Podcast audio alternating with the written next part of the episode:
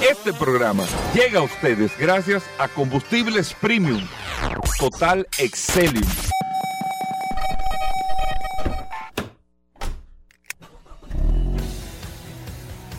Bienvenidos al programa número uno de movilidad en la República Dominicana. Vehículos en la radio. Bien amigos y bienvenidos a Vehículos en la Radio, señores. Jueves, gracias a todos por la sintonía en esta edición de este espacio Vehículos en la Radio, siempre después del sol de la mañana y compartiendo hasta la una de la tarde aquí en la más interactiva Sol 106.5 para toda la República Dominicana. Recuerden, en todas las plataformas digitales usted comparte con este espacio Vehículos en la Radio y que puede descargar la aplicación de Sol en su App Store o Google Play Sol FM, descarga la aplicación y ahí comparte con nosotros también. Todas las noticias del mundo de la movilidad usted la tiene aquí en este espacio Vehículos en la Radio. Mi nombre es Hugo Veras, un honor y yo sé que ustedes, más con este calorazo que está haciendo, ustedes, eh, usted le da hasta una brisita cuando empiece este espacio Vehículos en la Radio a través de esta, la más interactiva Sol. De inmediato, a nuestros amigos del WhatsApp, mandarle un saludo especial en el 829. 630-1990. 829-630-1990 es el WhatsApp de Vehículos en la Radio para que usted pueda compartir con nosotros que ya Paul lo tiene en sus manos. Paul Mazueta, bienvenido. Gracias Hugo, gracias como siempre por la oportunidad que me das de compartir contigo todos los días en este programa Vehículos en la Radio. Señores, hoy es jueves 19 de mayo. Gracias a todos los que se conectan de manera inmediata a la herramienta más poderosa de este programa, Vehículos en la Radio, el 829-630-1990. Gracias a los que siempre están de manera oportuna eh, enviando informaciones precisas, datos interesantes, noticias. Y esa es la idea, que usted tenga una herramienta útil en sus manos, el WhatsApp de este programa Vehículos en la Radio Hoy un jueves sumamente interesante, como siempre, lleno de noticias, informaciones, novedades, invitados, muchas cosas, como siempre les digo, en este apasionante mundo de los vehículos. Así mismo, muchas cosas interesantes en el día de hoy. Eh, hoy es el estreno de Top Gun. Hoy es jueves, yo le tengo que ser sincero, estoy loco por ir a ver esa película. Hay que ver a Tom Cruise. La verdad que Tom Cruise tiene casi 59 años, tiene Tom Cruise y, se mantiene sumamente bien. ¿Y por qué mencionó la película? Una película de aviones. Top Gun, que fue una película de los 80, ¿cierto? Eh, sí, sí, claro. Top Gun fue en los 80 y creó toda una sensación y Top Gun fue la película que popularizó el uso de motores tipo corredoras también que lo tenía Tom Cruise, eh, eh, que no sé qué motor era que él usaba en, esa película, Maverick. Y ahora viene la nueva Top Gun que me gustaría, la verdad es que estoy... Estoy ansioso por ver la película, pues eso fue una película que marcó una época y los lentes, eh, los ray estos aviador, que así se llaman ese modelo, que es el modelo de lente más vendido del mundo, ese lente ray que utiliza Tom Cruise en esta película Top Gun. Así que bueno, hoy inicia la, eh, el estreno aquí en República Dominicana de esta película y hay que ir a verla. ¿Tú sabes cuál era el modelo del avión, el jet de combate? Un F-18 era. No, el Tomcat. Ah, Así se llamaba, el Tomcat. Eh, y el MiG-29. La, memoria el MiG-29 eran los aviones enemigos. Los rusos. Los rusos de la película. Ey, pero una película chula, viejo. o sea, de verdad, chula, emocionante. Tome un tolete de película, así que bueno. Cierto. Eh, solamente decirle que hoy inicia la película Top Gun. Miren, ¿qué pasó y no hay respuesta para eso. Y tengo días buscándolo, días buscándolo. Y no, no hay una respuesta eh, a nivel global. ¿Qué pasó con el motor de aire? ¿Qué pasó con ese proyecto? Que si estamos en un eh, ambiente eh, verde, si estamos hablando del tema ecológico, yo le digo esto no en teoría de conspiración, sino para que usted entienda lo que son los intereses económicos y cómo se va haciendo una transición en una industria automotriz. El proyecto del motor de aire comprimido, que fue un proyecto que no se lo inventó el ingeniero francés, apellido Gené, si no me equivoco, se llamaba MDI, era el motor de aire comprimido. Es los vehículos propulsados por aire tienen mucho tiempo, muchos años en conceptos, en proyectos, carretas que se hicieron con, con conceptos similares, pero la verdad es que el que más se acercó en esto fue este ingeniero francés que hizo este proyecto, se presentó en los años 2000, en la década del, 2000 al 2010, en ese periodo, no recuerdo exactamente el año, se presentó en Francia, yo tuve la oportunidad incluso de ver ese vehículo, no de manejarlo, pero ver ese vehículo, que tenía un concepto sumamente interesante funcionaba el vehículo. Yo no le puedo decir que funcionaba perfectamente, seguro había que modificarlo en, muchos aspectos, pero el vehículo funcionaba. Que, ¿En qué consistía el motor de aire comprimido o el vehículo con el motor de aire comprimido? Era un carro normal como el que ustedes conocen, claro, un carro bastante liviano, pero normal. Hágase de cuenta que usted está viendo un Hyundai i10, un Kia Picanto, tal vez más tipo guaguita, normal, un vehículo normal, cuatro gomas, cuatro puertas, todo, bastante sencillo en su interior, y que llevaba, en vez de tanques de combustible o en vez de una plataforma, ahora como estamos viendo, un vehículo eléctrico, este, este llevaba unos tanques compresores de aire, como los compresores de aire que usted conoce tradicional de, de sopletear, de pintar, ese compresor de aire. Esos compresores de aire se cargaban a una altísima presión, eh, por eso el aire bien comprimido ahí adentro del compresor, y con esa presión de aire, esa presión se inyectaba dentro del motor que funcionaba prácticamente igual que un motor de gasolina que usted conoce o un motor diésel que es un motor a compresión donde el movimiento que hacían los pistones tenía pistones iguales, igualitos, pero en vez de hacer una explosión, que la quema de ese combustible era lo que te hacía, esa explosión, ese, fuego que tienen los motores de combustible, eh, los motores de combustión, que es lo que te hace que el pistón que son las partes que van dentro del motor, suban y bajen, suban y bajen, suban y bajen. Y eso es lo que te le da el movimiento. ¿Cómo se llama eso? El cigüeñal, lo que te da. El, Ajá, exacto, el cigüeñal. El cigüeñal dentro y es lo que te da la tracción en las ruedas del motor.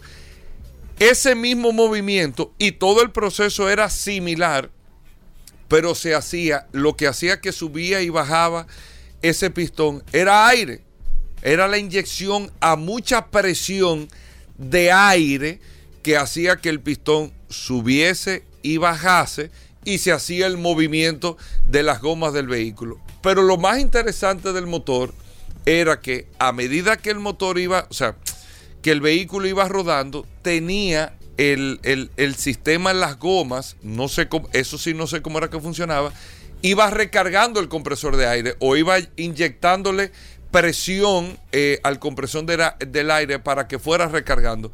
Eso se mantuvo como un proyecto, eso se desarrolló en Francia, en España sé que estaban como los centros de negocio para el mismo y la gente de Tata en la India y Ratan Tata compraron, adquirieron o se asociaron con la idea del proyecto y desde ahí hace más de 10 años más nunca se ha vuelto a hablar del motor de aire comprimido. ¿Qué pasó? Nadie sabe. Nadie sabe qué pasó. Ratan Tata se interesó, tenía el proyecto del Tata Nano, el, que, fue un proyecto que funcionó por unos años, el carro más barato del mundo, de 5 mil dólares, era lo que costaba un Tata Nano, un carro de cuatro puertas y todo. Sin embargo, aparentemente, como se habla una teoría de conspiración de una persona que creó un motor de agua, no de vapores de agua, no de hidrógeno, un motor de agua, ese motor de aire comprimido que sí funcionaba, que sí, eh, eh, ustedes pueden, creo que todavía pueden aparecer videos en YouTube eh, de este carro, funcionaba perfectamente. Nadie sabe al final en qué terminó. ¿Qué le quiero decir con esto? El mundo se va moviendo. hablamos del tema de la movilidad porque es lo que nos corresponde. Dependiendo de económicamente los intereses que se represente, que se toquen y cómo pueda haber una participación global para el mismo. esa fantasía, esas ideas fantásticas, hay muchas cosas que se pueden hacer, pero al final los intereses económicos y la economía de los grandes países se imponen para las decisiones que se tienen que tomar.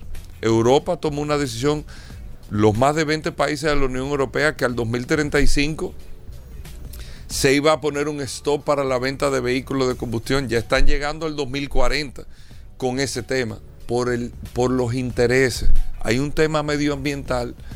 Tal vez quisiéramos nosotros de una vez por todas hacer una transición, pero los intereses pueden más tal vez que las mismas voluntades que se puedan tener.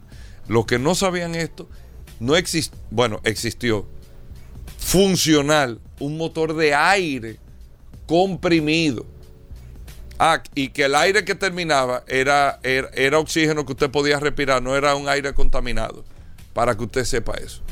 Hacemos una breve pausa, vamos con noticias e informaciones. Cuando regresemos aquí en este espacio, no se mueva. Ya estamos de vuelta. Vehículos en la radio. Sol, Sol 106.5. la más interactiva. Bueno, de vuelta en Vehículos en la Radio, señores. Gracias a todos por mantener la sintonía con nosotros hasta la una de la tarde. Félix Pujol Jerez es un momento en el programa hablando de derechos a los consumidores del sector de vehículos, nuestros amigos de Car Factory, Vladimir Tiburcio tasando vehículos, Rodolfo con las curiosidades, Daris Terrero con la ley 6317, bueno, de todo en este espacio Vehículos en la Radio del día de hoy, Paul, y nuestros amigos del WhatsApp que están ahí siempre escribiendo. Claro que sí, recordar el 829-630-1990 es la herramienta de este programa Vehículos en la Radio, si usted no se ha agregado Todavía tiene tiempo, tiene la oportunidad de usted escribirnos ahí. Cualquier inquietud o pregunta eh, está a su disposición la herramienta más poderosa de este programa, Vehículos en la Radio. Eh, algunas noticias breves te tengo, Hugo Veras. Mira, ayer estuvimos hablando sobre el tema de los catalizadores y muchas personas, y me ha sorprendido la cantidad de, de preguntas que tienen las personas, muchas damas preguntándonos, primero, ¿Dónde se consigue el catalizador? Una muy buena pregunta. Perdón, mira, en conseguir el video, usted le pone motor de aire comprimido MDI, en YouTube hay un video. Ahí, MDI, sí. Para que lo pueda ver. Eh, es, interesante el concepto. Sí, sí, el concepto es bueno. eh, Tú no quieres nada de eso, Paul, es un tema viejo. no, yo te dije cuál era el inconveniente. Tú te resistes. estuve viendo, estuve dándole seguimiento a ese caso, pero me di cuenta que no, no tenía ningún tipo de futuro por el tema Principalmente por el momento, Paul, por el momento, por, el, momento. Bueno, hasta que no se invente otra cosa, porque eh, eh, eh, por el momento, pero aparentemente es, ese proyecto tiene muchísimos años y nunca ha podido, y te dije cuál era la razón, a mi entender. La autonomía. Sí, el tema de la autonomía, la capacidad, cuánto tú necesitas, que fue el principal tema que tuvieron los vehículos eléctricos. ¿Cuánta batería tú necesitabas para tú recorrer 10 kilómetros hace 25 años? Tenía que tener un 60 baterías. Pero la tecnología fue avanzando. La tecnología fue avanzando. Lo que pasa es que con el aire no hay forma de tú poder. Tendría que buscar una forma de que tú comprimir ese aire. Eso no, eso hasta el momento no, no es posible. Yo no le veo, no le veo factibilidad hasta ahora. Quizás mañana puede ser que, que, arranque ese proyecto. Para mí no, no tiene ninguna viabilidad. Mira, el tema de los catalizadores ayer me sorprendió la cantidad de personas. Primero, preguntando que dónde compran catalizadores. A mí me ha sorprendido mucho cómo en este mercado, con una cantidad de robos de catalizadores, con una cantidad de vehículos dando, dando problemas catalizadores, que estén tan difícil de conseguir catalizadores. Porque me puse en contacto con Roberto Con buscando alternativas para poder contestarle y no me pudo dar una información precisa de dónde una gente puede comprar un catalizador. Si te roban el catalizador de tu carro, ¿qué tú haces? ¿Lo dejas parado el carro? es interesante y es un nicho de negocio interesante a las personas que nos están escuchando, porque Vehículos en la Radio se ha convertido no solamente en un programa de movilidad, sino también en una incubadora de negocios. Y esto puede ser un nicho interesante porque evidentemente hay muchas personas que están no solamente buscando catalizadores para comprar porque le dio un fallo o porque les robaron el suyo, sino también muchas personas interesadas en saber cómo yo me doy cuenta si mi carro tiene el catalizador puesto o no. Tratando de evitar lo que va a venir lo que tú has dicho, Hugo de manera reiter en varias ocasiones ha sido bastante reiterativo en ese caso, que cuando venga la inspección técnica vehicular, si su vehículo no tiene catalizador, no la va a pasar. Aunque usted alegue que usted no lo sabía, que, ese carro usted lo acaba de comprar, que ese carro... no, lo va a, no va a pasar la inspección técnico vehicular. Entonces es importante que usted se ponga al tanto. Y ayer casualmente que le estuve haciendo ese tipo de, preguntas al, maestro Roberto Con, la gente está interesada en saber si su carro tiene catalizador o cómo me doy cuenta si llevo el carro, como personas que llevaron el carro, alguien que me escribió una dama que llevó su carro a, a pintarle unas piezas y le desarmaron los catalizadores. O sea, el carro le quitaron los catalizadores y era una, una puerta que en un taller de pintura. En un taller de pintura, desabolladura y pintura. Entonces, hay que, hay que ver dónde tú lo llevas. Es un tema. ¿eh? Bueno, lo que pasa, Hugo, es que tú, si no escuchas este programa y si no te mantienes al tanto, tú no te das cuenta.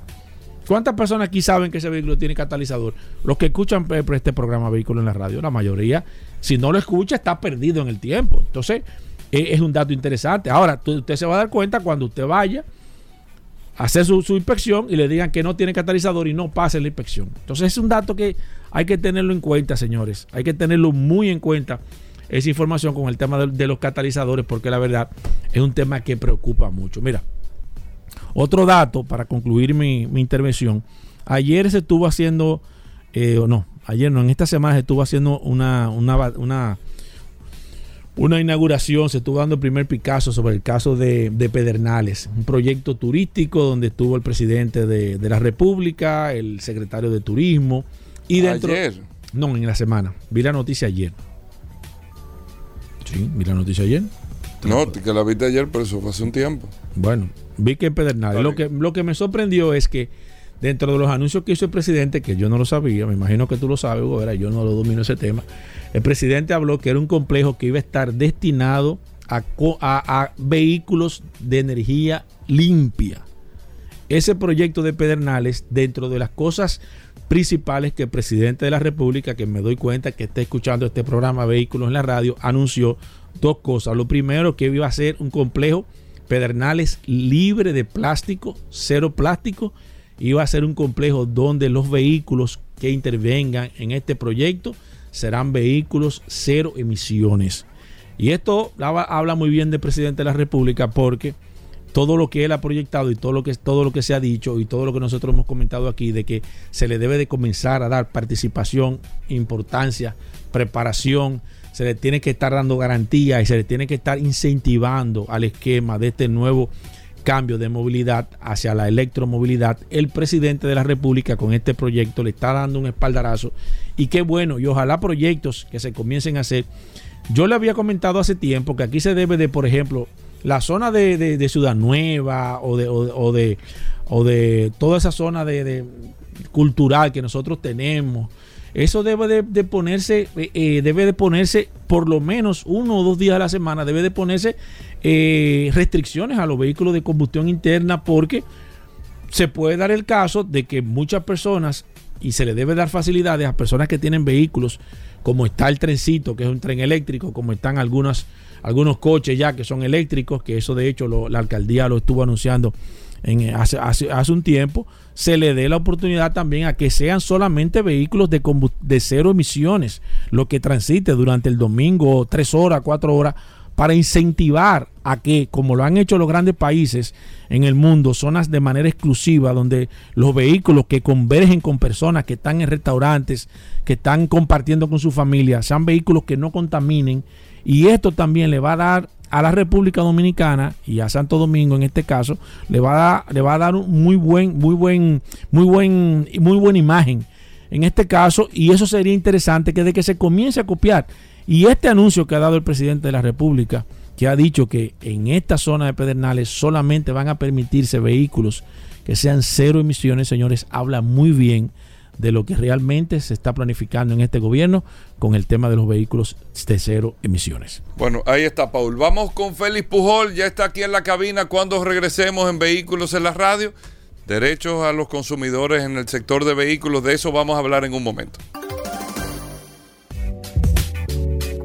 Bueno, como cada jueves, amigos oyentes del programa, Félix Pujol Jerez, abogado, especialista en derecho a los consumidores. Nosotros lo tenemos todos los jueves enfocado a, este sector de vehículos con tantas cosas que se hablan, situaciones que se pueden dar y todo. Y Félix Pujol siempre viene a orientarnos en ese tema. Félix, bienvenido al programa. Muy- Oye, Paul, ¿por qué no te saluda? No, Paul? no, pero ¿y qué es lo que le pasa a Paul? viejo. Félix es tu amigo. No, ese es Félix, mi hermano. Mi No hermano Hugo, mi hermano Paul, muchísimas gracias por la oportunidad que siempre me brindan de orientar aquí a los consumidores. ¿Cómo va todo, Félix? ¿Qué, qué tenemos de nuevo? ¿Cómo va el tema del sector? ¿Qué cosas han podido suceder? ¿Qué informaciones le podemos dar a los oyentes del programa? Sí, el sector va bien, digamos que en sentido general. Hoy tenemos un, pequeño temita, tipo denuncia, que casi nunca la hacemos, pero es un tema que llega a través de- del sector, los dealers, la venta, eh, relacionado a la documentación y errores que están sucediendo en la digitación de las matrículas. Vamos a ser precisos y simplemente hacemos el llamado de alerta porque la información llega a través de los que venden los vehículos y los que importan, que son los dealers, y los consumidores que están siendo afectados. Sí.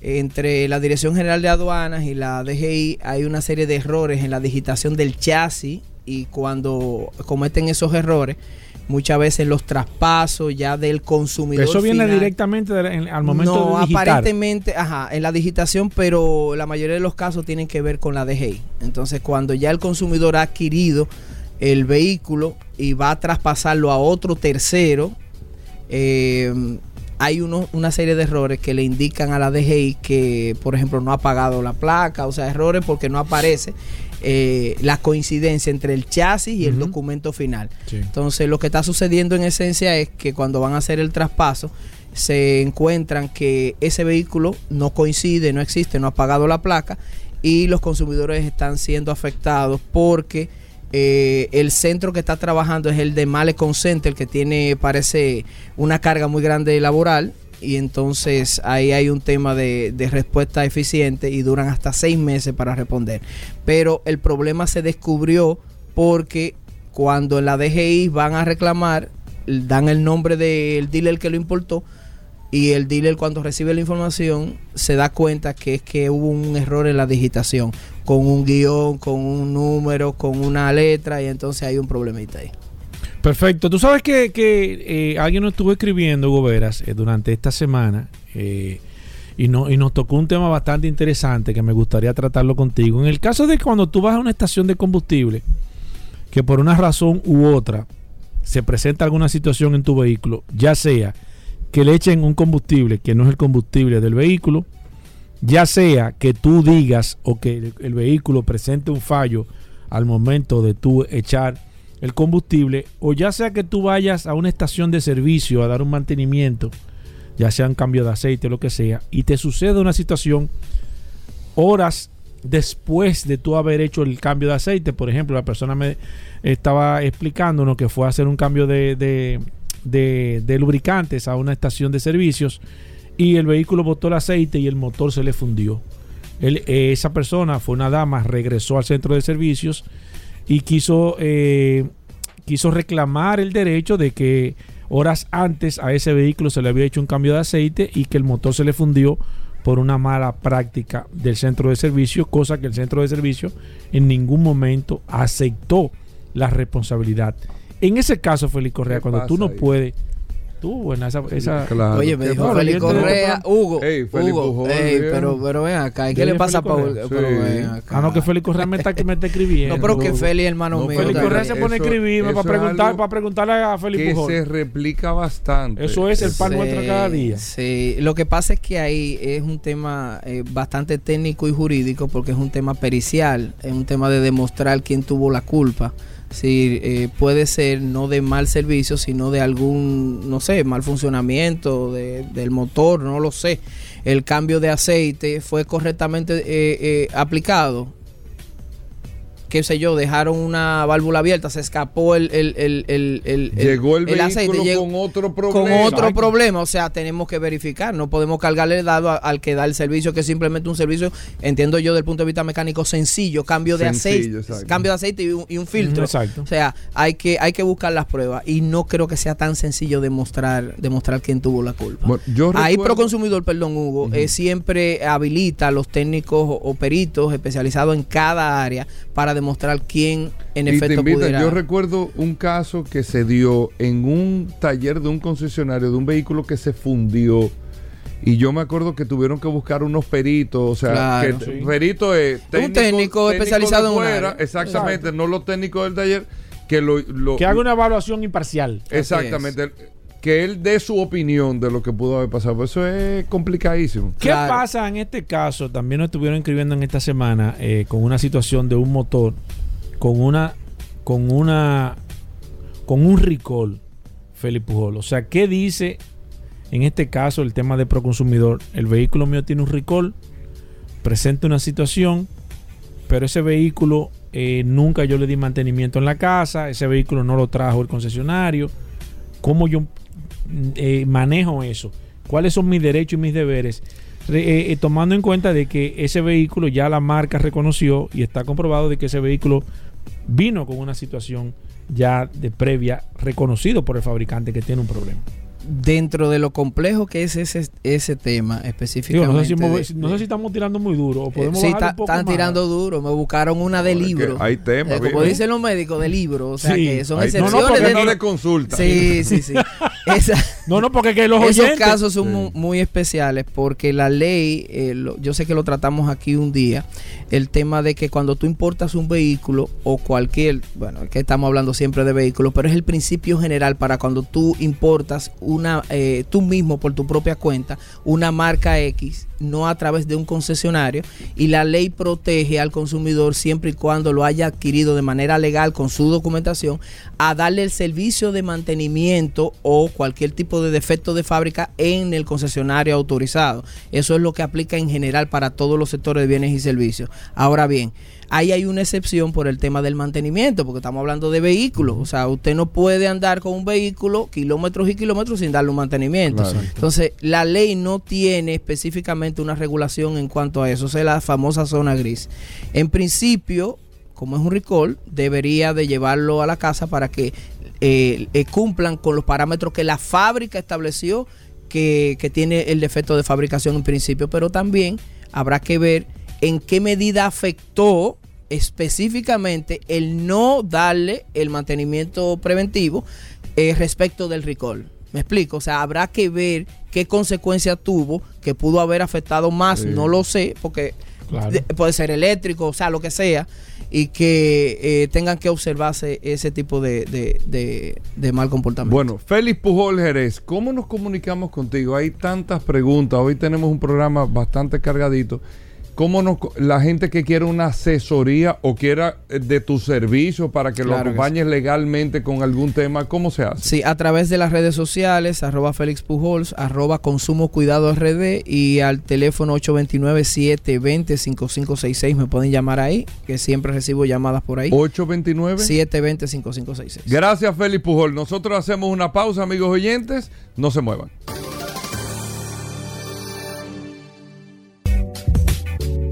Bien, y de vuelta en Vehículos en la Radio, gracias a todos por la sintonía. Daris Terrero con nosotros, la ley 6317. Daris Terrero siempre nos trae un artículo, una información sobre la ley y es un servicio que se hace para que todos podamos conocer este nuevo marco legal para el tránsito y la movilidad, la, ley 6317 de tránsito, transporte y movilidad. Daris Terrero está aquí con nosotros, vamos a ver qué tenemos en el día de hoy. Gracias, Hugo. Gracias, Paul. Agradecer siempre la oportunidad que nos brindan de llegar a toda la audiencia de vehículos en la radio. Por acá, por la más interactiva Sol 106.5 y ese segmento que hemos denominado Dar y Terrero hablando sobre la ley 6317, esta norma que rige la movilidad, el tránsito, el transporte terrestre y la seguridad vial en República Dominicana. Miren, eh, hay un tema que a propósito de que hace unos días el gobierno emitió por primera vez el decreto de la política de datos abiertos.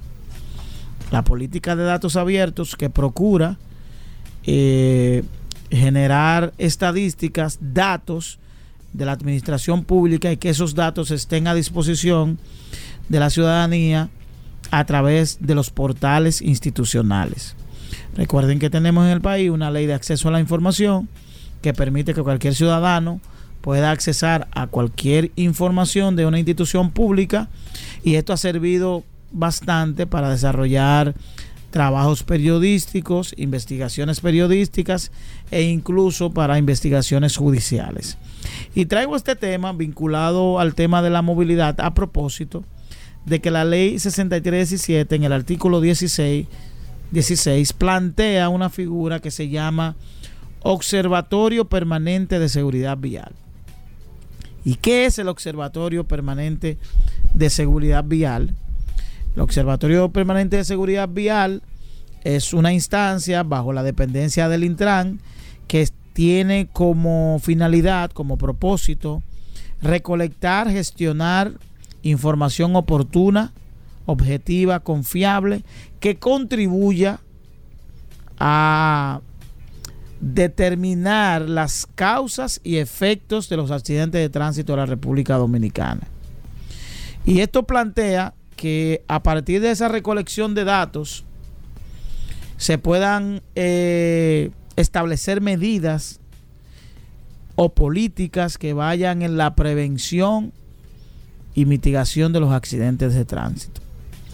Eh, estas unidades, esta unidad estará trabajando en coordinación con la Procuraduría General de la República, quien deberá hacer una estimación anual de los daños económicos y los costos de los accidentes de tránsito en República Dominicana. Es decir, que esta instancia trabajará en coordinación con la Procuraduría General de la República a través de otra instancia que funciona dentro de la DGCET que se llama Unidades Técnicas de Investigación de Accidentes. ¿Y qué son las unidades técnicas de investigación de accidentes que lo hemos mencionado mucho aquí? Son estas unidades que estarán dirigidas por la Procuraduría General de la República y compuestas por la DGCET y tendrán como función generar un levantamiento de todos los accidentes que ocurran en el país. Un levantamiento forense, una investigación forense para generar un informe que puede servir tanto para el Intran, para sus estadísticas, para las ARS, para las aseguradoras, y este informe va a contener información que va a permitir determinar responsabilidades frente a un daño a la propiedad pública o privada o un daño físico a la persona. Es decir, que haya muertos o lesionados. Y esto obviamente nos va a permitir a nosotros tener toda esa información para poder a final de año generar un informe anual que verifique costos de accidentes, causas de accidentes, qué le cuesta al Estado Dominicano la cantidad de accidentes que ocurren en el país, sobre todo en, en el área de la medicina, en el área del sistema eh, médico dominicano, del sistema hospitalario, partiendo de que tenemos aquí los hospitales traumatológicos que están abarrotados de personas accidentadas, sobre todo motoconchistas. Y este observatorio tiene atribuciones muy específicas. Este observatorio servirá de órgano consultor del gobierno central y de los ayuntamientos para adecuar y emitir políticas o instrumentos y herramientas de seguridad vial dentro del marco de una estrategia anual que debe desarrollar el gobierno para disminuir esa problemática que tiene el país, que hay que decir que la principal pandemia de la República Dominicana son los accidentes de tránsito.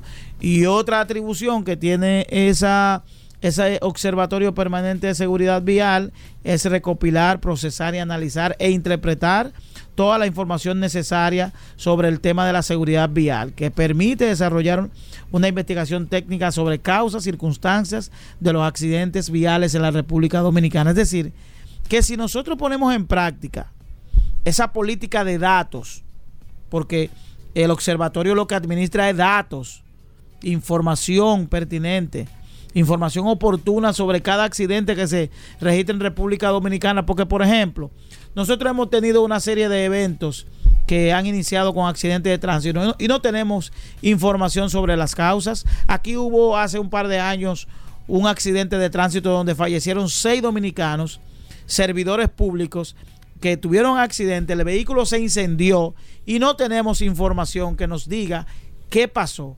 Hubo un fallo del, un fallo del vehículo, un fallo mecánico, hubo un fallo humano, un fallo en las vías, hubo imprudencia, hubo... Es decir, ¿qué ocurrió? Y eso obviamente nos limita, nos limita con relación a la toma de decisiones con relación a la disminución de accidentes. No tenemos estadística. Entonces, qué bueno que el gobierno emite este decreto. Yo entiendo que a través de este decreto el gobierno debe alinear todas esas instituciones que están obligadas a recopilar datos por su propia característica. Una de ellas es el Intran, que debe tener registro tanto de motocicletas, registro del tipo de transporte, registro, es decir, una gran cantidad de información que yo creo que deben estar alineadas conforme a esta nueva política de datos que está implementando el gobierno dominicano. Reiterar, el Observatorio Permanente de Seguridad Vial eh, debe ser una instancia que debe tener mayor prioridad a través del Intran porque va a permitir a través de la recabación de datos ofrecer y disponer de políticas y estrategias que vayan en la reducción de accidentes de tránsito en la República Dominicana. Bueno, gracias Dari Terrero. Miren, para más información, usted no escribe el WhatsApp 829-630-1990, 829-630-1990. Nosotros le pasamos la pregunta a Darío directamente a las redes sociales de Dari Terrero. Ahí usted lo puede hacer. ¿De acuerdo? Venimos de inmediato. Ya estamos de vuelta. Vehículos en la radio. Bueno, de vuelta en Vehículos en la Radio, amigos oyentes. Gracias a todos por la sintonía. Como le hemos anunciado, primero un saludo, Paul. Yo quiero saludar a la gente del WhatsApp. Ah, pero toma, el. WhatsApp secuestrado ahí, No, viejo. yo. Vamos, a- aquí está Vladimir Tiburcio. No. Nosotros vamos a tasar vehículos en No. Vehículos en la Radio. Mira que no ha prendido la cámara ahí, viejo. No, Eh, no, no, Y porque. prontamente estaremos abriendo Espérate. sesión de No, pero, ¿eh? Vamos, pero. Espera Zoila para que hable de eso. No, pero. pero ¿El qué? Pero préstame el WhatsApp. ah, viejo, toma, Para toma. hablar con los amigos No, pues yo lo tengo el kilo. Para nosotros poder, Qué antes bueno. de entrar con Vladimir ahora, que vamos a tasar vehículos eh, en vehículos en la radio, si usted quiere saber el precio de su carro. Vladimir, ¿es verdad que hay gente que busca llenar un espacio eh, eh, con el, eh, o sea, un tema de egos, estoy hablando, con el carro que tiene? En, en, en los países como nuestros. O sea, Vladimir es hay, psicólogo. muchísimas hay muchísimas personas. Vladimir es psicólogo. que tú lo estás No, no, viéndolo de- del Pero- punto No, de vista de venta. Vladimir está el día De venta, eso, de venta, de venta, sí, eso. claro. Y, y es un tema de estatus, un tema de, de plus. Eh, realmente sí la gente trata de llenar en algunos casos Sí. eh, no solamente la necesidad de moverse y llegar a los sitios, sino eh, en algunos casos eh, llenar esos, esos vacíos y, y impresionar o, Claro. o vender un esquema sea- al margen del transporte y, y- y demás. Hay gente que te dice, mira, tú le dices, bueno, ¿cuál es tu presupuesto? Y, y el presupuesto real, eh, comparado con lo que quieren comprar, es algo muy diferente, muy pa- alejado de la realidad. Entonces, realmente, en lo que tú conoces del cliente dominicano, busca llenar algún tipo de satisfacción Sí, sí, sí. En- eh, en- en emocional mucho- con en- el en tema del muchos casos, en la mayoría de casos sí. No es solamente que se centran no en la no movilidad y, y, y resolver, pero sí, en muchísimos casos sí, como, eso. Como, como en muchísimas otras cosas, pero en los vehículos pasa también. ¿Qué fue? En los vehículos pasa que es, un, es una herramienta que ha pasado a ser eh, eh, básicamente la necesidad que tiene la gente de comprar una casa. la- el carro, qué la pregunta, El carro ha superado No, eso. ¿Por no, qué no, esa pregunta? me estaba hablando con una persona ayer ¿Qué te estaba diciendo? que había gente que le ar- alardeaba de muchas cosas, pero lo que buscaba era eh, eh, como, como No, yo no entiendo eso. Está bien, está bien, ya, No vamos a dejarlo ahí. Bueno, entonces, miren, antes de entrar con Vladimir, qui- manda saludos, para aprovechar. Manda saludos. Que, que la gente, En el 829 630 la gente quiere hablar contigo. tú te ríes. Tú debieras de abrir la línea, Hugo. Hoy que tú tienes. Hoy, hoy, tú tienes tiempo. Yo sé que tú sí me andas rápido. Pero tú tienes No, que abrir pero la ¿cómo línea, rápido, Hugo. viejo? No, Pregúntale a Hugo, habla con Óyeme, Hugo. 829 Sí, a- la gente quiere hablar contigo. Sí, porque tú pones a Vladimir, a Felipe Pujol, a todo el mundo a hablar. Entonces tú no quieres coger tú. Ok, pero déjame aprovechar Sí, eh, para sí, mandar pero un coge llamada. a, a los oyentes del programa. Mira, mira, Ahorita, mira. ahorita lo podemos hacer. Ahorita lo podemos llamada. hacer. Pero quería eh, mandar un saludo a todos los oyentes que están con nosotros. Por ejemplo, José Rafael Rodríguez. Si pueden, nos escriben de dónde nos están escuchando para poder mandarle un saludo a toda la zona. Por ejemplo, José Rafael Rodríguez, la gente de All Green, eh, Leonardo Alexis, Alfredo Domínguez, Marco López, José Luis, Dima Bovea, que siempre está con nosotros. Dima Bovea. En el abrazo. 829-630-1990, que es el WhatsApp del programa. Eh, José Rafael, que está en el Distrito Nacional. Antonio Rosales, que dice testimonio de cliente. Vladimir, eh, anuncia el ¿Es servicio. una queja?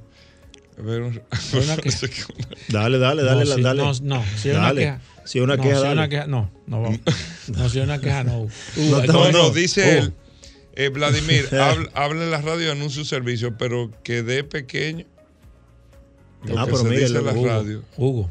Di. Hugo, ¿cuál es la Ah, idea? un- ¿Cuál es la idea? Sí, no.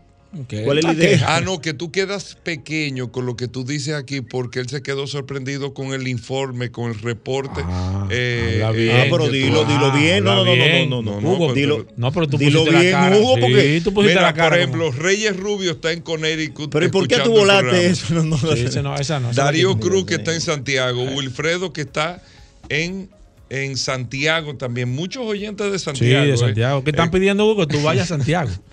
que, hace falta, que tú no vas por ahí por esa zona. Laura Cuello de, eh, Santo Domingo, Dima Bovea está en San Antonio, Texas, eh, Felipe Vera que está en Palmar de Arriba, allá en Santiago, eh, también, bueno, a todos los amigos oyentes que Ernesto en Santiago, pero vamos a hacer un programa en Santiago. Pues yo te estoy diciendo, la gente está pidiendo que quiera hablar contigo allá, Hugo. Exacto, Que, Jorge. que, que en la, No, en la- no, muchos seguidores En la de Santiago. bomba que le, me dijeron que le quitaron De el verdad, muñeco. mucha gente me llama de Santiago. Rafael Trinidad, que está aquí en la Que le capital. quitaron el muñeco a la bomba. ¿A cuál? A una Eh, bomba mira, que tenía un eh, gorila. Eduard Pujol está en Mao, eh, José Luis en Villa María, eh, déjame ver. Tengo aquí a Yudel que Evangelista que está en Santiago también. Gustavo Martínez en Santiago también. ¿Cómo? Oh, Pero sale un programa en Santiago, Hugo.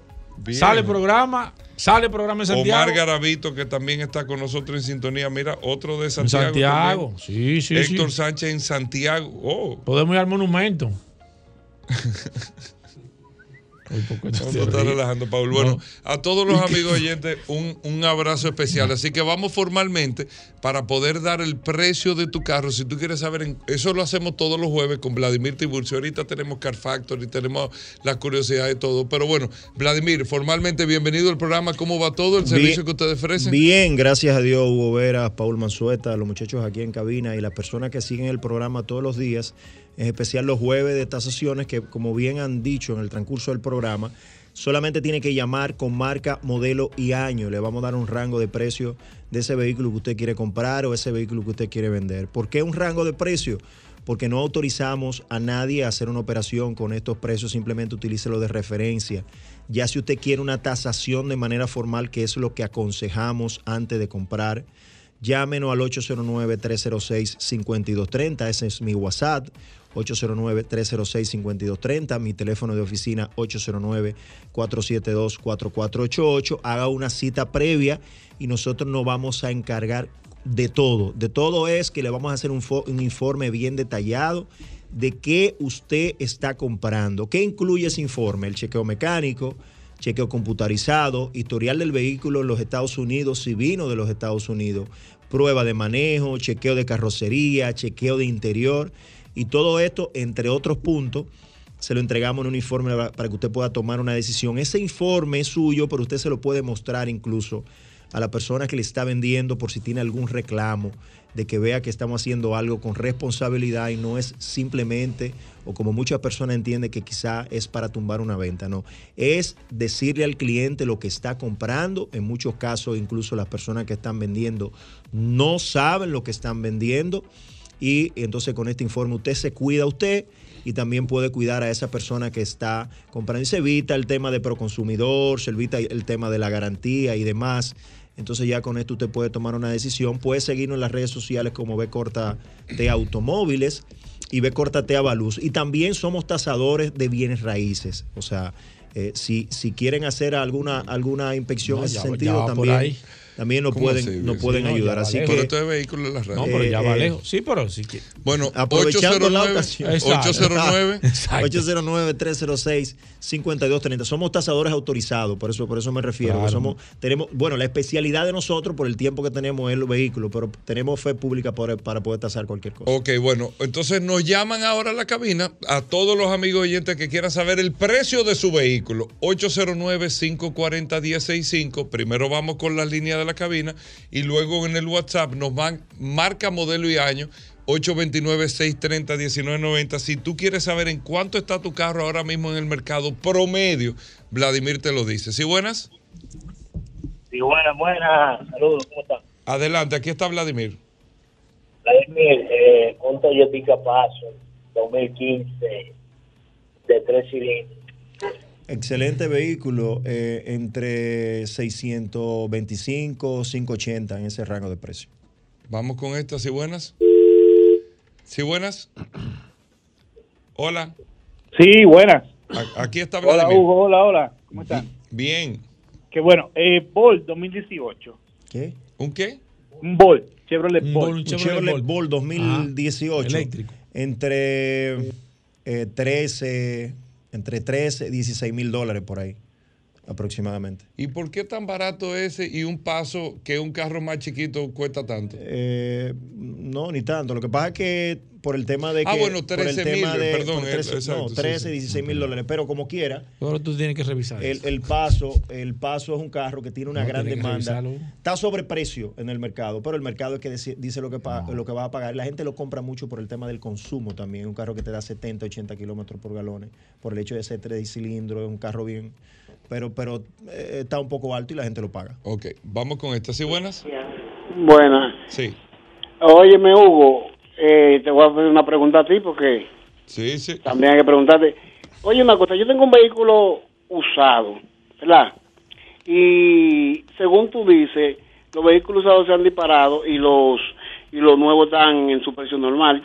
Entonces yo me pregunto, sería bueno, yo quiero vender mi vehículo usado, que se lo voy a llevar a Vladimir para que me lo venda, eh, para comprar un cero kilómetro. ¿Qué tú crees de eso? Sí, mira qué es lo que pasa. eh, Te oigo por la radio. Ok, ok, te voy a explicar. Lo que pasa es lo siguiente, ¿por qué se ha disparado el precio del usado? Porque no hay nuevos o hay muy pocos nuevos. Por ejemplo, Rodolfo explicó los otros días aquí. Si tú te vas a comprar, tú dices, bueno, yo voy a vender mi vehículo usado porque me voy a comprar la Tucson nueva. La Tucson llega en agosto. ¿Tú entiendes? Entonces, como está esa falta a, una poca oferta y alta demanda, los precios están subiendo eh, muchísimo. Y es lo que te da la gente desesperada por la compra de un vehículo, por montarse, vamos a decir, al no tener el vehículo nuevo. Hay gente que te está vendiendo jipetas aquí 2021 usada con 20 mil kilómetros al mismo precio de la 2022 nueva y tú no tienes otra opción. Tú dices, o compra esta, tú hasta te adaptas y tú dices, bueno, yo la voy a comprar porque nada más tiene 20 mil kilómetros, pero no le aplica ni siquiera el 20% de depreciación, porque simplemente no está el vehículo nuevo o no está el abastecimiento del vehículo nuevo. Por eso en Estados Unidos un vehículo usado está costando hasta un 30% por encima del precio natural eh, que debe de tener como usado, lamentablemente. Entonces, el que tiene un vehículo usado, para concluirte y teorizarte, este es el mejor momento para vender el carro que tú tienes usado. El mejor momento, pero es el peor momento para comprar un vehículo usado. Y nuevo, si tú tienes la disponibilidad para esperar. Tú lo puedes hacer perfectamente, porque tú fíjate que todo el mundo, claro, en los modelos de mayor rotación, todo es una lista de espera. Tú vas a donde sea. Señores, aquí hay una jipeta que tiene una, que tengo un amigo que reservó una y se la van a entregar en abril del año que viene. ¿Cómo? Abril. Abril del año que viene, una jipeta de lujo. Pues no hay. Pero ¿y quién espera todo ese tiempo? Bueno, es lo que te digo, si tú quieres esperar, tú esperas, tú haces una separación y espérate un año para recibir tu vehículo prácticamente. Hay otros vehículos eh, que tú tienes Tres que esperar meses, seis 60 meses. días, los camiones, 90 días seis, y todo siete, eso. ocho meses, los vehículos pesados. Exactamente. Entonces es, un te- es, eh, eh, es por eso te digo, si una cosa va es relacionada con la otra. Tiene un carro usado, este es el mejor momento para venderlo, pero no es un buen momento para comprar un carro usado. No lo es. porque tú estás sobrepagando y el mercado se va a nivelar el año que viene. O, el- o sea, lo que tú estás sobrepagando hoy, 100 mil pesos, ¿qué tú puedes estar sobrepagando? 100, 200 Ve- mil No, pesos. dependiendo del valor del vehículo, entre un 20 y 25%. dependiendo Eso que valor. tú estás sobrepagando no se te va a reconocer el año que viene cuando el mercado se regularice. La tasación va a ser sobre la base del estado natural del mercado. Entonces, bueno, es una, es una decisión ahí. ¿Sí, buenas? Buenas. El precio para una Kia Sorrento 2014, la base. Eh, eh, si el, el motor es GDI, si, si el motor es GDI, eh, 2014 en se- entre 750, eh, 800 mil pesos. Si el motor es GDI y la compresión está buena. Perfecto. Vamos con esta. ¿Sí, buenas? ¿Sí, buenas? Sí, buenas. Sí. Sí, una Hyundai Tucson 2018, versión americana, eh, la que viene con el motor GDI 2.4, Clean Calfa, tiene 152 mil kilómetros. Una Tucson, fue que le GDI. Una Sí, Tucson. una Tucson. La, la- la versión americana sí viene con un motor más grande, incluso GDI. Esa viene con un 2.4, hay una que viene con un 2.5. Eh, es una guagua entre 21 o 23 mil dólares más o menos.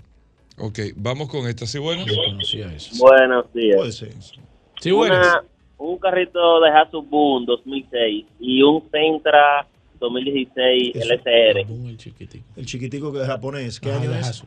2016. 2006 el de Hasubun y Ah, 2016 el Sentra. 2006, 200, 225. ¿Y el Centra qué año dijo que era? Eh, no, no lo escuché. 2006 creo que también el Centra, 250, 265 por ahí. Perfecto. 300 Vamos con esta. ¿Sí, buenas?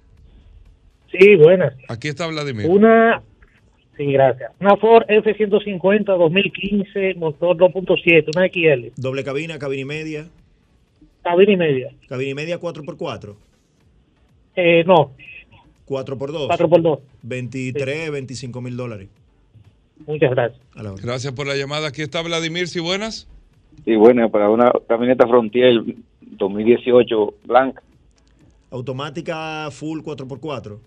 Ah, Sí, full 4x4. 2018, 2018 dijo. Sí, señor. Eh, 28, 31 por ahí. Muchas Perfecto. Gracias por la llamada. ¿Sí, buenas? Sí, buena, Hugo, ¿cómo están ustedes? Bien, aquí está Vladimir. Un Corolla tipo S 2009. 5 y medio, 5.75. Wow. Oh, ¿Qué pasó ahí? ¿Qué pasó? Y ese wow. Hecho un wow. Lo Que está muy caro. No, para- sabemos. lo- él lo- Vamos no con esto. el ¿Sí, buenas? Vendió en 4.25. El Sentra es 2016, el SR. Ah, el Ah, el Centra eh, 2016 entre 7 y medio, 7.75 por ahí. Si Perfecto. no es salvamento. Perfecto. ¿Sí, buenas? Una Jeepeta Mitsubishi 2019. ¿Una Montero o una 4x4. Montero Sport? Montero, una Montero. ¿Qué año es, señor? 2019. ¿Gasolina o diésel? 2019, Diésel. 2019. Diésel. Si es una 3.2. eh, 3.2. Si es una 3.2, 32, 33 mil dólares por ahí. Gracias. Perfecto. Vamos con esta. ¿Sí, buenas? Buenas. Sí, aquí está Vladimir. Sí, Hyundai Santa Fe Sport 2016, 2016, 20. versión americana. do- eh, eh, tres filas de asiento. Dos. Dos filas de asiento, 24 o 26 mil dólares más o menos. Muchas gracias. Gracias por la llamada. ¿Sí, buenas? Buenas, una CRB 2013 EX. 2013, eh, un millón cincuenta, un millón cien por ahí. Perfecto. ¿Por qué hay precios que tú dices en dólares y otros? Porque la gente lo entiende mejor. O sea, hay, hay, hay precios, por ejemplo, eh, si tú vas a tasar una Tucson 2017-2018, la gente lo entiende más. Y si tú te pones a ver en, en el mercado cómo la gente lo, la promociona, lo, lo promociona en, en pesos, es como el mercado lo entiende mejor. El tipo de cliente lo entiende mejor. Vamos con esto. ¿Sí, buenas? Sí, buena. Rafol 2010, por favor. 2010, eh, 9 y medio, 9.75. Perfecto. Gracias por la llamada. ¿Sí, buenas? Saludos. Sí. Hyundai Tucson 2020, eh, versión coreana. Eh, eh, la, la, la intermedia, la full, ¿cuál? Intermedia. Intermedia, es una, la- eh, me parece que la que cuesta 30 y pico es una guagua de 25, 24, 25 mil dólares por ahí. Perfecto. Vamos con esta. ¿Sí, buenas? ¿Sí, buenas? Buenas. Sí. Honda Civic 2006 EX. 2006, si, si está bueno, 325, entre 3 y 325 por ahí, hasta 3 y medio si está en muy, muy buena condición. Perfecto. Vamos con estas y buenas, porque tú no le quitas la vibración. ¿Sí buenas? Sí, buenas. Hyundai Santa Fe Sport 2013, 4x4, dos filas de asiento. Y Toyota Corolla LE 2004. 2004 el Corolla, eh, 3, 325 y la Santa Fe 7 y medio, 825 por ahí. Ok, gracias. Gracias por la llamada, ¿sí buenas? Lo dile llamando. Buena. ¿Cómo así? Eh, Hugo, tú me has puesto a mí ahora archivo con, con relación al vehículo nuevo y usado. Ok. Porque yo tenía algo en mente. Cambiar de vehículo para mi esposa, comprar o una Stereo 2010 o una Ford Explorer 2010 usada. ¿En cuánto rondaba eso? Ahora bien, entonces tú me recomiendas mejor que revise un vehículo nuevo mejor. Siempre la recomendación inicial para tú comprar un carro, siempre dentro de la posibilidad nuevo. Sí, no, no, eh, ahí es que está el detalle. Eh, creo que no aguantaría una mensualidad para un vehículo nuevo. Pues no te metas en un lío y cómprate el que tú puedas pagar. La mejor recomendación para uno comprar un carro, ¿tú sabes cuál es? El que uno pueda pagar, viejo. El de no, adaptarte a tu presupuesto. A lo que tú puedas pagar. Miren, amigo oyente, yo voy a aprovechar con, con esto para decir lo siguiente. Y miren que esto es vehículo en la radio. Para la compra de carro, usted no puede hacer lío. O sea, no se puede hacer compromiso más allá de la capacidad que usted tiene, porque un carro no es una inversión, un carro es un gasto. Un carro es un gasto y a veces calculamos, no, lo que me cuesta el carro yo lo puedo pagar, pero tú puedes mantener el carro, tú puedes echarle combustible a ese carro, tú calculaste el tema del seguro del carro. Y eso son cosas fundamentales. Incluso yo le siempre le digo a mucha gente, y esto no es teorizando, tú te vas a comprar este carro, te gusta muchísimo, full, perfecto. Averíguate cuánto te cuesta mantener ese carro en los próximos tres años. Eso es fácil. Tú te vas a comprar el vehículo, tú te vas a la casa o al representante, tú le dices, los mantenimientos son cada 5 mil kilómetros. Yo, los próximos tres años, ¿cuánto se le gasta ese carro? Si tú lo estás comprando usado, lo mismo. Tú te vas, mira, el carro tiene 80 mil kilómetros. A los 85 que hay que hacerle, a los 90 que hay que hacerle, a los 100 que hay que hacerle, para que tú sepas si tú lo puedes comprar o no. Fue la experiencia que yo viví incluso con un Mercedes que yo compré, que no tenía la capacidad económica para comprar ese carro hace muchos años. Digo, no es, hace- no es que tengo ahora o no, sino que Eh, hace muchos, especifica. años, hace muchos años lo compré, eh, muchísimos años, y cuando el carro se le dañó el alternador al carro y me dijeron 40 mil pesos, en ese momento, a mí, de verdad, a mí hasta los ojos se me aguaron. O sea, yo dije, mierda, porque yo no puedo mantener. o sea, un E, un E. un, E- un E430 que era De de, tía Pilar, de mi tía. dan. Exacto, Ya- pero, ya tú sabes. pero el alternador eran 40 mil pesos y ya tú sabes lo que pasó ahí. O sea, entonces e- e- es importante, no es lo que Estaba tú quieras. un, un- un sustituto y que no se le pueda adaptar a uno. No es lo que tú quieras, sino lo que tú puedas. Lo que tú aguantes. Con los carros tú no has salido. Ahora, para la compra de un carro, señores, un nuevo siempre va a ser el escenario ideal porque cuando tú compras un carro nuevo, aparte de que tú tienes los próximos 3, 5 años garantizado el carro, que tú no vas a tener sorpresa en absolutamente nada y cualquier cosa que le pase, tú tienes una garantía que te respalda, número uno. En tema de financiamiento, la tasa de un vehículo nuevo, 8, 9, 10, 11, en un usado, es totalmente diferente el tema de la tasa y que te la mantienen fija por X cantidad de tiempo. Número 3, señores, la satisfacción y la seguridad que tú tienes en un vehículo nuevo, de que tú, aparte de que personalmente estás teniendo una experiencia, óyeme, eh, eh, la- las condiciones que te da el carro nuevo son mucho más mil veces de un vehículo usado. Número 4, el costo del seguro. O sea, tú tienes una serie de condiciones en un vehículo nuevo que siempre va a ser lo ideal, lo ideal. Ahora, si las condiciones no te lo permiten, viejo, usado, que siempre, ¿cuál es la ideal del usado? Usted está gastando 500 mil pesos, que han llamado, un millón de pesos, un millón de pesos. Y a la franca, como publicidad, llévaselo a Vladimir. Mira, me lo están vendiendo este carro. Vladimir, chequelo. ¿Cuánto te cuesta? 100 dólares. 100 dólares el valor en pesos. 100 dólares y Vladimir te entrega una carpeta entera. Mira, eso es lo que tú. Ese carro cuesta los 500 mil pesos que te lo están vendiendo. No, ese, ese carro vale 500 mil pesos en el mercado, pero el que tú estás comprando, el precio de tasación es 460. ¿Y el por porque, qué? ¿Y el porque por qué? tiene esto, esto, esto. Entonces tú garantizas o sabes a lo que vas en la compra de tu vehículo, que eso sería lo ideal. Así que vamos con otra llamada y ahora vamos con el WhatsApp 809-540-165. ¿Sí buenas? Sí, buenas. Adelante. El precio de un Explorer 2018, 6 cilindros, 4x2, con 35 mil kilómetros. Es una XL o una XLT. Una XLT. Correcto. 2018, Sí. eh, 28, entre 28, 27, 28 mil dólares. Gracias. Mira una cosa, un Audi A3 S-Line 2016 diésel. ¿Qué kilometraje? No, no. 2016, si tiene más de 100 mil kilómetros, No, no, no, tiene como 50 mil kilómetros. eh, si, si tiene esa- ese kilometraje, es un carro de 25 o 26 mil dólares. 25, 26 mil dólares. Perfecto. Vamos con esta. ¿Sí buenas? Hola, un Sí. Kia Picanto 2017. Eh, 450, 475. Perfecto. Vamos con esta. ¿Sí buenas? Toyota Tercel del 2000.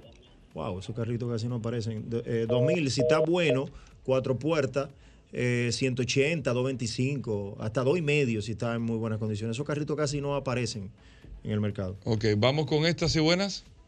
Aló, buena. Adelante. Sí, eh, una Nissan Frontier 2009 4x4 de gasoil. Perdón, una Nissan Frontier 2009, 4x4. 4x4 doble de- cabina de gasoil mecánica 4x4. Sí, mecánica, cuatro puertas y, y- y blanca. Doble cabina de trabajo. Sí, sí, sí, de, trabajo. eh, si, está buena, si está buena, es una camioneta de- perfectamente de, Camioneta está bien. de 500, 550 mil pesos. Las camionetas tienen casos especiales porque, aunque no estén tan, tan buenas, que en la mayoría no lo están, la gente la paga por un tema de, de necesidad y el uso, eh, el mejor uso que se le da. O sea, el- el- eh, en el tema de las camionetas uno no es tan exigente porque la gente la paga como quiera. eh, si el motor lógicamente está bueno, pero lo- los detalles se perdonan mucho más. Por eso valen tanto. Las camionetas. Perfecto, vamos con esta. ¿Sí buenas? Sí, buen hermano, saludos. Eh, Hola. ¿En cuánto estaría una Ford Explorer XLT 2010, la full? Si es 4x4. es 4x4, eh, 2010, 380, entre 3 y medio y 380 mil pesos. Si la transmisión, el diferencial y lo demás están bu- está bueno. Vladi, ¿dónde estás tú ubicado?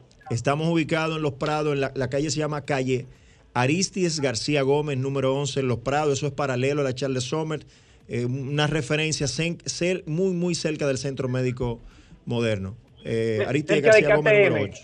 8. Cerca de KTM. Sí, eh, bueno, sí, la misma, en la misma calle, en la misma calle de Boxer Racing. En la misma calle La de calle. KTM. Ahí, ahí es que está. Excelente. Perfecto. Gracias por la llamada. Vamos con el WhatsApp, Paul. Perfecto, voy aquí. Aquí está Leonardo. 829-630-1990. Marca modelo de año y escribe. Leonardo Alexi, yo creo que no va a- hasta las dos vamos a estar aquí con este WhatsApp. Gobera. Mira, Leonardo Alexi, una Toyota Siena 2015, Vladimir. Mira que salió una, una- edición especial de los, creo que 20 o 30 años de fabricación de la Siena. ¿Qué año es? 2015. Una, una Siena 2015. Sí. Es una guagua que anda entre un millón cien, un millón ciento cincuenta. Perfecto, BMW 320 de Magna 2020. 2020, wow. Ese carro eh, debe andar por sobre los 45 mil dólares. Es un carro de 30, y- 35, 37 mil dólares. Perfecto, O sea, recuerden, nuevo, 40 y pico. 25 años de la Siena. La Siena tiene 25 años. recuerden que WhatsApp es solamente para, para, para escribir, por favor. Antonio nos dice aquí, precio de una Lexus RX 350 del 2008. 2008, 400, 450. Y Belice Luciano, una Gran Cherokee 2020, 3.6, la, la Tallhawk. Eh, esa guagua cuesta. La ¿no? Trailhawk. Esa guagua cuesta como 60 mil dólares. 2020, dice. Eh, sí. Es una guagua de 48, 50 mil dólares. Eh, Guillermo García dice, hola, una Siena 2013. 2013, 9 y medio, 975. Luis Rosario, oh, pero yo no sé qué, ¿por qué Luis Rosario no te llama a ti? Una Dodge Ram eh, 2013, doble cabina, la 1500. Doble cabina, 4x4, automática, Ujú. 2025, 26 mil dólares. Eh, Manuel Antonio dice aquí una Tucson 2014, La GLS. 2014, 19, 22, por ahí en ese rango. Luis Berigüete, un Ford Focus 2012. Eh, 380, 3 y medio, 380. Eh, déjame ver qué, qué es lo que está mandando. Una BMW X5, paquete M 2019. Eh, Óyeme, 2019. Con 75 mil millas. Eh, 45, 45, 50 mil dólares. Miguel Abreu, Mitsubishi Outlander eh, 2016, de tres filas de asiento. Eh, sie- eh, 680, sí, es entre 6 y medio y, y, y 680. Gustavo Ramírez dice diferencia entre la LT y la XLT. El equipamiento, básicamente el equipamiento de interior. eh, es muy parecido. El equipamiento de interior, una diferencia de 4 o 5 mil dólares. Perfecto, dice aquí Tony Gómez, la Tucson 2012. Eh, 16, 17 mil dólares. Amable Grullón de un, pide precio de una Subaru Sambar 2013, que es la misma de la Hi-Jet. Ah, No, bueno. no, no, ¿y ¿Cuál es eso? No, no la. ah, Mándanos foto, amable, por favor. Héctor Florentino. Ahorita es japonés. Dice Montero eh, 4x4 del 2000. Pero ¿cuál Montero? Mitsubishi Eh, eh, Montero. de ¿no? gasolina o diésel, por ejemplo. Ah, es ok. importante. Ah, Pero vamos a darle los dos precios. ¿Qué año es? Del 2000. Del 2000. Si es de gasolina 3.5, eh, 3,5. Si es 3,5, 360. Si es diésel 300, 325. Si no, el motor está bueno. Mira, Carmen 2.8 Peña, diésel. Hyundai una H1 2020 con 13 mil kilómetros. Eh, 28, 25, 28 mil dólares. Alguien que se está agregando aquí al WhatsApp de este programa Vehículos en la Radio, Mercedes-Benz GLC 250 Coupé 2018. Mi nombre es Mercedes Vicioso, un placer. ¿Qué año? 2018. Eh, 45, 48 mil dólares. Eh, déjame ver, eh, sigo aquí. Edison dice aquí Vitara. Pero eso parece que tiene un dealer. Una Hay muchos que han Vitara, llamado- Vitara 2016. Que, que la bolo delata. Es una, una, una Suzuki Vitara. Pero nada. 2016. Eh, Señores- 2016, 17, 18 mil dólares. Hablando algo, Vladimir, la Suzuki Vitara que tenía un protagonismo eh, increíble hace Se unos fue. años, ya como La- no- la- la- la- el precio. El, pr- no, el, el precio no es que está mal, pero eh, la, la- la caja de la guagua contra las, sus competencias es de la más de la menos atractiva. El ¿Y diseño. con quién pero, compite la Pero no es, no es que es- el precio está mal. No, el precio no está mal. ¿Con Es quién el- compite la Vitara? Porque es- yo como que el- no le veo el- como contrincante. Tú sabes que Sí. incluso yo tenía tiempo que no, no, o sea, me acordé de la Vitara ahora. Ajá. De verdad, como que no la tenía el como precio no como es, la- el precio no es malo. La gente no le, lo que no le ha gustado es el, el diseño y que la, re- y la- Pero ¿con la- quién la redujeron mucho. Tal ¿cómo? vez puede O sea, la ser que con redujeron- la quiero- Pudiera ser con la Cantus. Con la Cantus. Pudiera ser con la Cantus. Porque la, la, o sea, debería ser debería ser con la Tucson, pero la han puesto tan pequeña que la pusieron, a competir, la pusieron a competir con ese renglón de la, de la problema- Cantus, tiene problema de la. Nissan. Un de la tema de cos- posición. de- no es que tiene rechazo. No, sino no, no, no, no, es- mentalmente. es- que tú- la posicionamiento. posicionamiento. Pues primero no te recuerdas de ella y segundo no sabes con quién ponerla a competir. Porque mira, el maestro de los maestros de los carros, tú tuviste que comenzar a pensar Sí, quién tú le vas a poner mira, a competir. fuera de relajo. Porque, mira, el mismo Edison, Edison Cordero dice que no, que él está buscando opciones. Eh, es un relajo de Edison. Mira, y él está preguntando también por una Mazda CX5 2015. 2015 es una guagua que anda por lo es una buena opción también, es una guagua que compite en tecnología con, con Tucson y, y demás, pero 15, 16 mil dólares. Mira, Kenny dice aquí Ford Escape 2013. Eh, 6, 6 y La medio. 4x2. 6, 6 y medio. De 6 a 6 y medio. Eh, mi amigo Pérez, ¿en cuánto anda una Ford Escape 2010 4x4? Si es de 4 cilindros, eh, 380 hasta 400 mil pesos. Ok, perfecto. Déjame ver. Si es de 4. Eh, Marcos dice aquí, Kia Sorrento, eh, será, será 4x4. Me puso 2x2. 4x4 2016, versión americana. De- eh, debió ser 4 por 2 2016. Sí, puso 2x2. Eh, 4 por 2 eh, 16. Si el motor no es GDI, 18, 19 mil dólares. Juan Miguel dice aquí, Camry 2013. Es 7 y medio, 7.75. Eh, Samuel Lara, Santa Fe 2010, de tres filas de asiento y cuatro cilindros.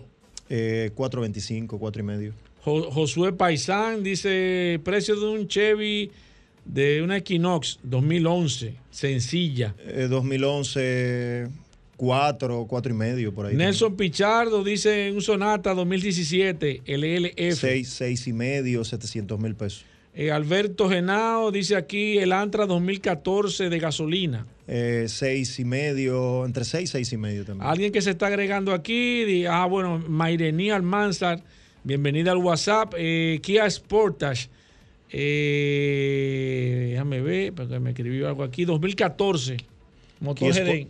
Moto- GDI 16, 17 mil dólares. Eh, su Heidi familia, dice aquí Mercedes-Benz, una Angena GL 350 2013. Eh, 28, 30 mil dólares. Héctor Pérez dice una RAV4 eh, 2012 2012, 1.100.000, 1.150.000. y una Vitara 2019, él mismo. Eh, 16, 17 mil dólares, 18 mil dólares. Luis Martínez dice Kia Sorrento de 6 cilindros 2012, tres filas de asiento. Cinco y medio, 600 mil pesos.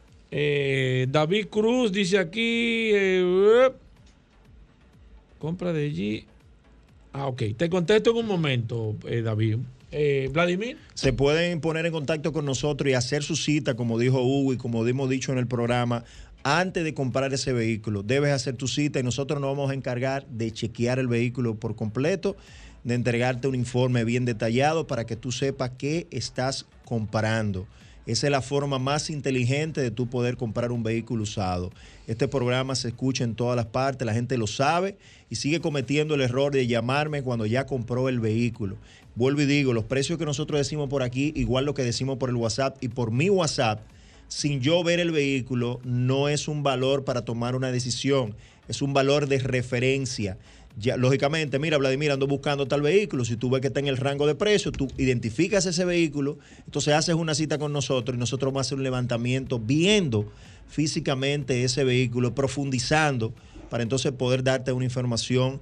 No nos prestamos a nada, podemos ir a los dealers, hacer el levantamiento, usted no tiene que estar ahí, si quiere puede estar ahí. No nos prestamos a nada, de que, que mira, no, no, no, nosotros vamos a defender y a cuidar esa inversión que tú vas a hacer y por eso tú no pagaste. Si tú quieres enseñarle esa, ese trabajo al, al dealer, lo puede hacer.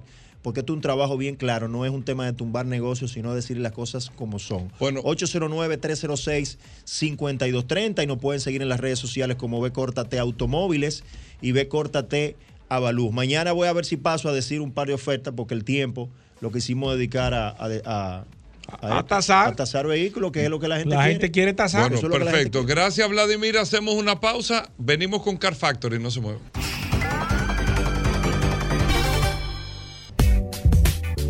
Bueno, de vuelta en Vehículos en la Radio, señores. Gracias a todos por mantener la sintonía con nosotros. Vamos a tasar vehículos. Recuerden, en el día de hoy, Vladimir Tiburcio va a estar por acá dándote el precio de tu carro en un momento. Rodolfo con las curiosidades también aquí en Vehículos en la Radio. Bueno, de todo en el programa. Y como cada jueves, están nuestros amigos de Car Factory. Geraldo y Jorge están con nosotros por acá.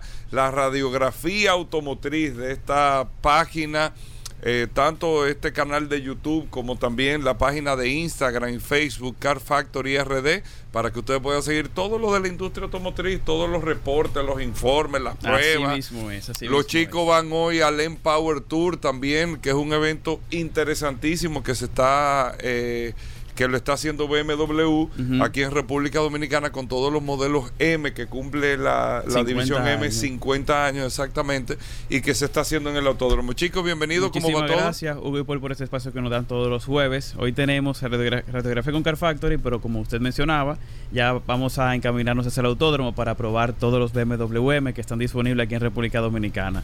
La verdad que tenemos bastante expectativa con este evento. Los, el kit que pasamos a buscar nos dieron un gafete, los termos, Gorra, hasta un gorra. kit pa- para la cara, dermatológico. O sea, que están cuidando su talento. No me de- ey, Sí, sí, ey, ey, bien, bien, Ey. bien. Está Con buena protector solar. y todo Exacto, una cosa bien. Así que yo les recomiendo a ustedes que nos sigan en Car Factory RD para que estén al tanto porque lo vamos a documentar todo, cómo nos va nuestra experiencia en el autódromo, ya sea maniobrando con los distintos vehículos de la gama de M de BMW. de Ahora BMW. bien, vamos de un cambio 360, ya que la radiografía de hoy es el competidor más directo que tiene BMW, que es Mercedes-Benz. Hablaremos el día de hoy de Mercedes-Benz GLE, el SUV La GLE. la GLE, un SUV que es bastante famoso y es un ícono Eh, el la estrella de Mercedes-Benz aquí en República Dominicana, la GLE, que era anteriormente la ML. No, a eso vamos ahora, Hugo. A eso tenemos un dato muy interesante. Explícame, explícanos, Porque chicos. Vamos con la 19- radiografía. En 1997 se lanzó, se lanzó este todoterreno que fue el primero en incorporar control de estabilidad y cuatro bolsas de aire. Ahora bien, hay una pequeña confusión con el nombre. Cuando salió al mercado era bajo el nombre de clase M, no era ML. Entonces, cuando salió la primera generación Eh, era clase la M. primera jipeta era M. M, clase. M. Igual como estaba el clase S, el clase C, el clase E era clase M, que era el primer SUV de Mercedes buen Benz, dato, por no decirlo sabía. así. Pero pasó algo. Había una marca que también tenía La marca que han probado hoy, que tenía M1, M2, M3, tenía ya registrado BMW. BMW, que primero tenía aquí la letra M y luego cualquier otro número, eso le pertenecía a ellos. Entonces, Mercedes-Benz, para evitar una demanda, mercadológicamente le agregaron la L. ML250, ML300. Ya, perfecto. Y no fue entonces hasta 2015 que pasó a llamarse GLE.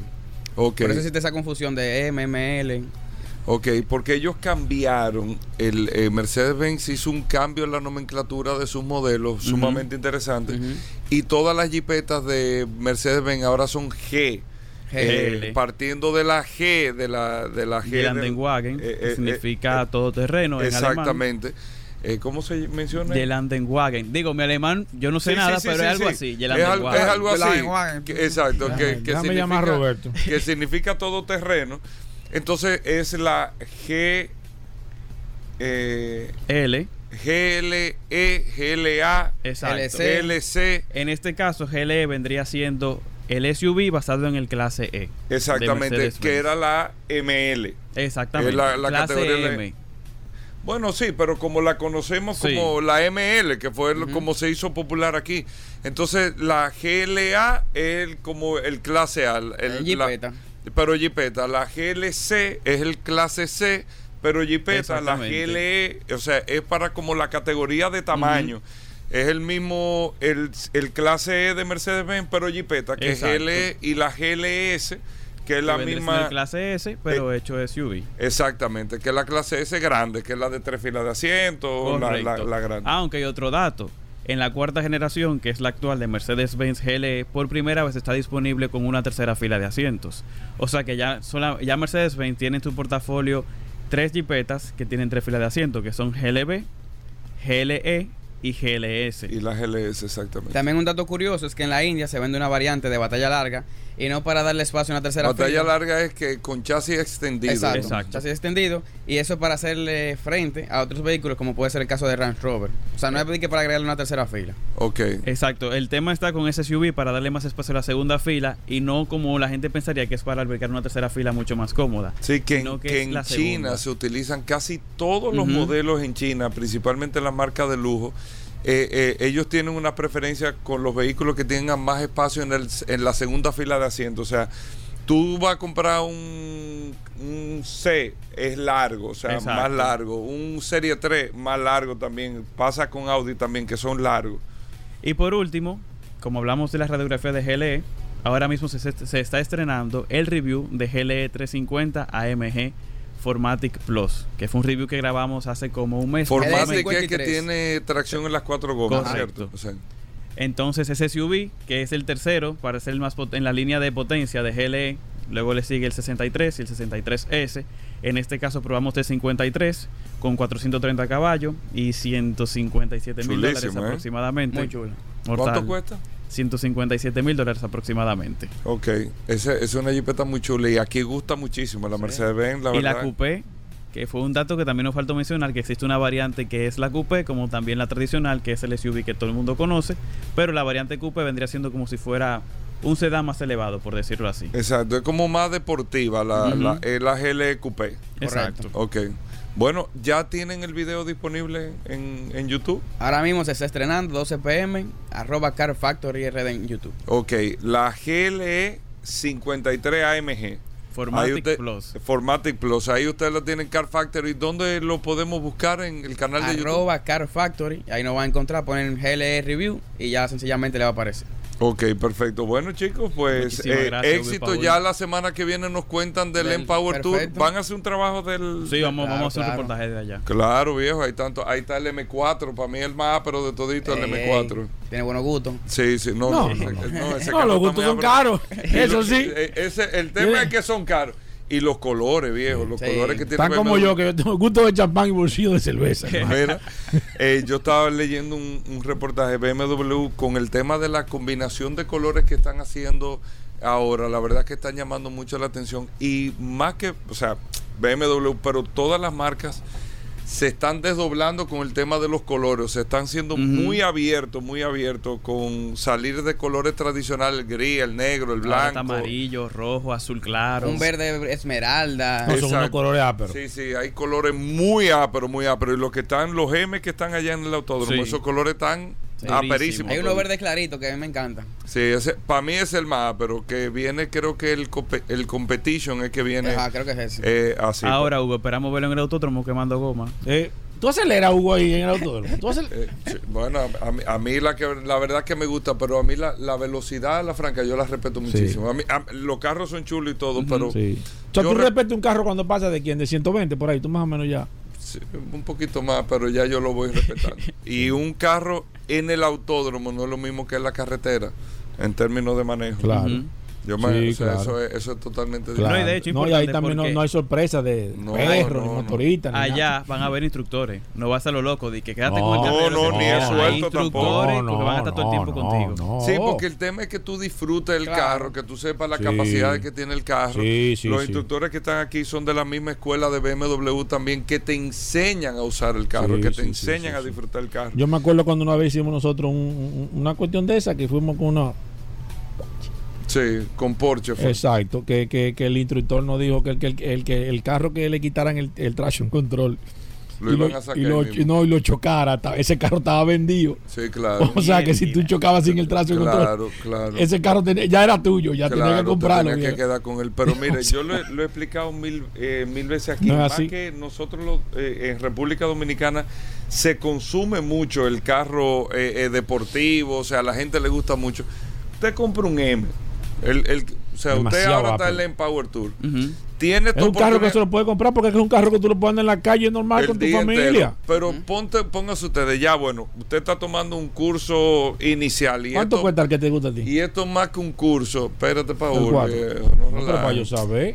Esto es más que un curso, eh, eh, o sea, es como una introducción a la marca, que tú te motives, lo que la parte emocional, todo muy chulo, perfecto. Pero si tú vas a comprar un M, que tú estás comprando un carro de ciento y pico mil de dólares, eh, súper deportivo, súper cualidades, yo siempre le así como un Porsche, así como un Mercedes, un AMG, gátese unos dolaritos más, vaya a Estados Unidos, que todas estas marcas tienen escuelas en Estados Unidos, te pasas dos días y te enseñan a usar el carro. Es el tuyo.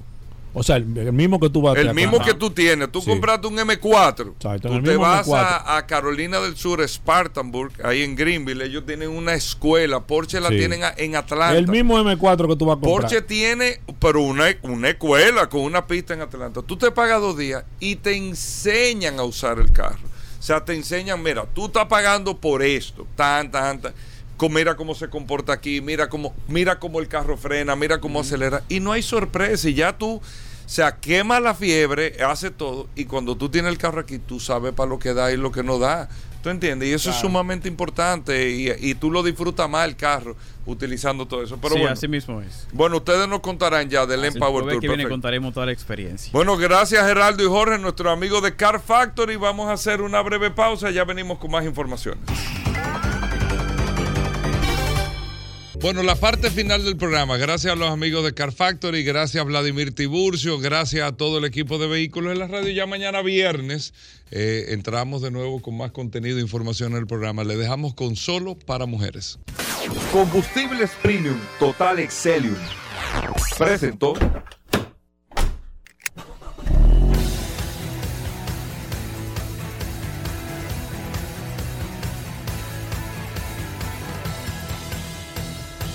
Vehículos en la radio. Sol 106.5, la más interactiva. Una emisora RCC Miria.